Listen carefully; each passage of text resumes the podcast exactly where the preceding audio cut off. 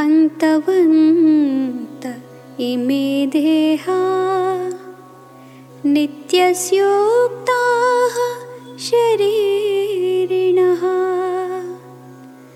अनाशिनो अप्रमेयस्य तस्मात् युध्यस्व Bharat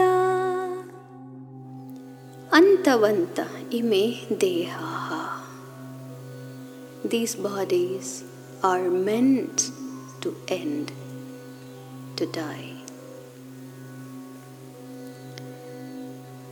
Tasmat yudhyasva.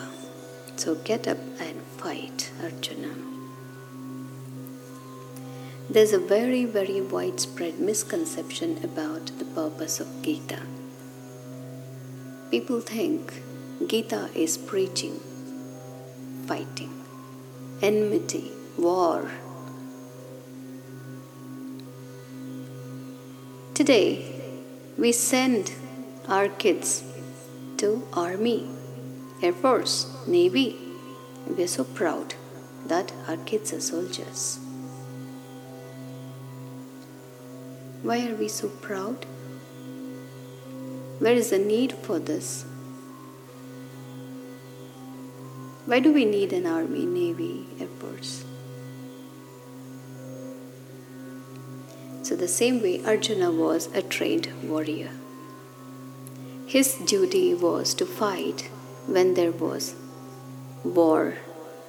And this war was called upon by someone else. He did not initiate the war.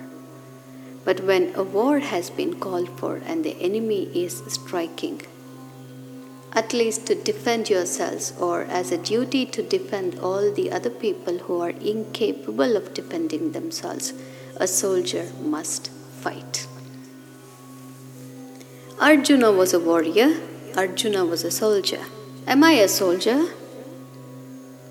How many of you among the listeners is a soldier?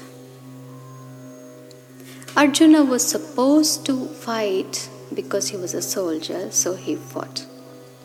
Gita never said, You go and fight. Gita said, Those who are not soldiers, do your duty at home first. So Gita only has said, Do your duty at any cost. Don't escape from what should be done by you. And for that, go and attain all the sound knowledge and wisdom that's necessary so you do not fall short of anything in your duty. This is all Gita has explained. Gita never said everybody has to go and express any type of violence or anger just because other people are not cooperative enough or just because you got frustrated Never. Arjuna was a soldier. At the time of war, he has to do his duty. That's it. If I am something else, I have to do my duty. That's it. That is all the message of Gita. It's been widely misinterpreted. I hope. There are many listeners who will listen to this and get this message clarified.